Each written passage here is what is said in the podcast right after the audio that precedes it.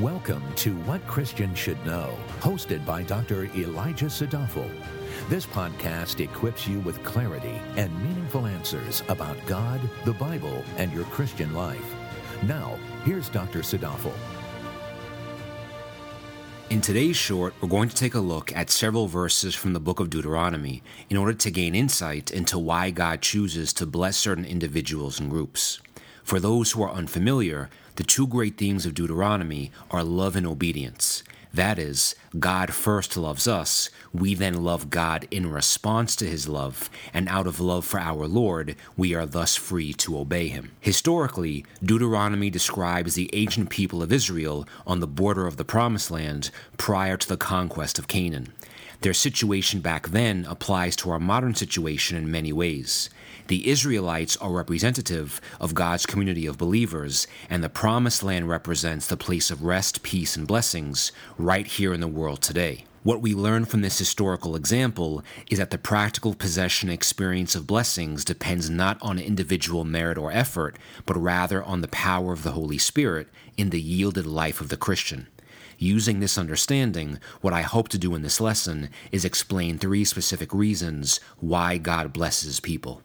The first reason why God blesses his people is because he cannot deny his promises. In Deuteronomy 7, verses 6 to 8, God explains why he specifically chose the Israelites. It was not because they were special, it was not because they were deserving, and it was not because they were even obedient.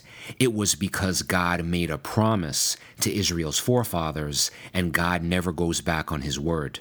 In Deuteronomy 7, verses 6 to 8, God says, the Lord did not set his love on you, nor choose you because you were more in number than any of the peoples. For you were the fewest of all peoples, but because the Lord loved you, and kept the oath which he swore to your forefathers, the Lord brought you out by a mighty hand, and redeemed you from the house of slavery, from the hand of Pharaoh, king of Egypt. In fact, in Deuteronomy 9:24, God tells the Israelites, "You have been rebellious against the Lord from the day I knew you." The take home point to understand is that God's blessings flow to us primarily as a function of God Himself, and His blessings flow because God cannot deny His own promises. This compels us to approach God from a stance of humility when we pray and make supplications to Him. It also informs us that in times of need, stress, duress, or heartache, we can rest assured that God is trustworthy and He will make good on His promises. Some of his notable promises can be found in Deuteronomy 31:6, where it says, Do not be afraid or terrified because of them, for the Lord your God goes with you. He will never leave you nor forsake you. Another promise can be found in Philippians 1:6, which says, He who began a good work in you will carry it on to completion until the day of Christ Jesus. And in Psalm 37:25, the psalmist makes the observation that I have been young, and now I am old, yet I have not seen the righteous forsaken, nor his seed begging bread.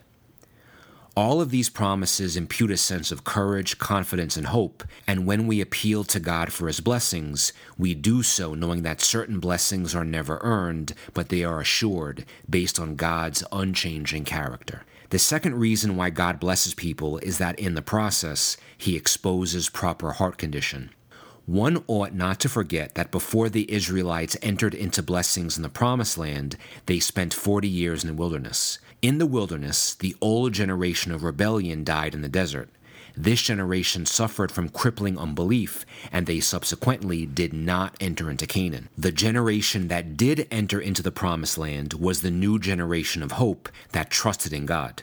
The point is that God blesses those with a proper heart condition that is ready to receive the blessing, and God does not bless those with hardened hearts. Consider what God says in Deuteronomy 8, verses 2 to 3, about why he allowed Israel to spend four decades in the desert. That text says, You shall remember all the way which the Lord your God has led you in the wilderness these forty years, that he might humble you, testing you to know what was in your heart whether you would keep his commandments or not. He humbled you and let you be hungry, and fed you with manna which you did not know, nor did your fathers know, that he might make you understand that man does not live by bread alone, but man lives by everything that proceeds out of the mouth of the Lord. God blessed the new generation of Israelites, and this historical lesson teaches us that the old generation of rebellion was not ready for the blessings because of hardened hearts. God blesses those with the proper heart condition so that they may reflect their blessings to others and so that God's people can be aware of what qualifies a blessed person a genuine love of God. Material blessings, then, are never about the material blessings themselves. That is, of what value are material blessings when you have the favor of an eternal God? The point of material blessings are that they point toward a spiritual, eternal Lord.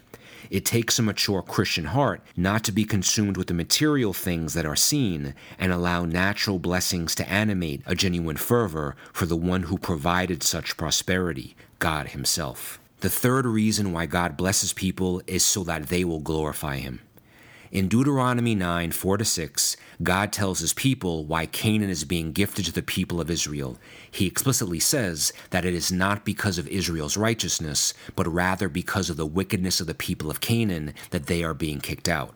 God then says to Israel in Deuteronomy 9 6, Know then, it is not because of your righteousness that the Lord your God is giving you this good land to possess, for you are a stubborn people. So, if the deservedness of the people does not explain blessings, then what does?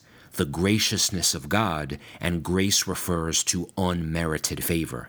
So when God freely bestows blessings on us, we ought to praise the Lord and also glorify Him in thought, word, act, and deed. God blesses people so that they will glorify Him, and having an outlook that never forgets a person's vertical relationship to God acts as a vaccination against the pride, arrogance, and forgetfulness that often comes with blessings. As it says in the book of Isaiah, human beings were made to glorify God, and when God blesses us, that is an opportune time to glorify Him with all of our heart, all of our strength, and all of our might. Thank you for listening. For more valuable resources, including a bookstore and online Bible study, visit WCSK.org.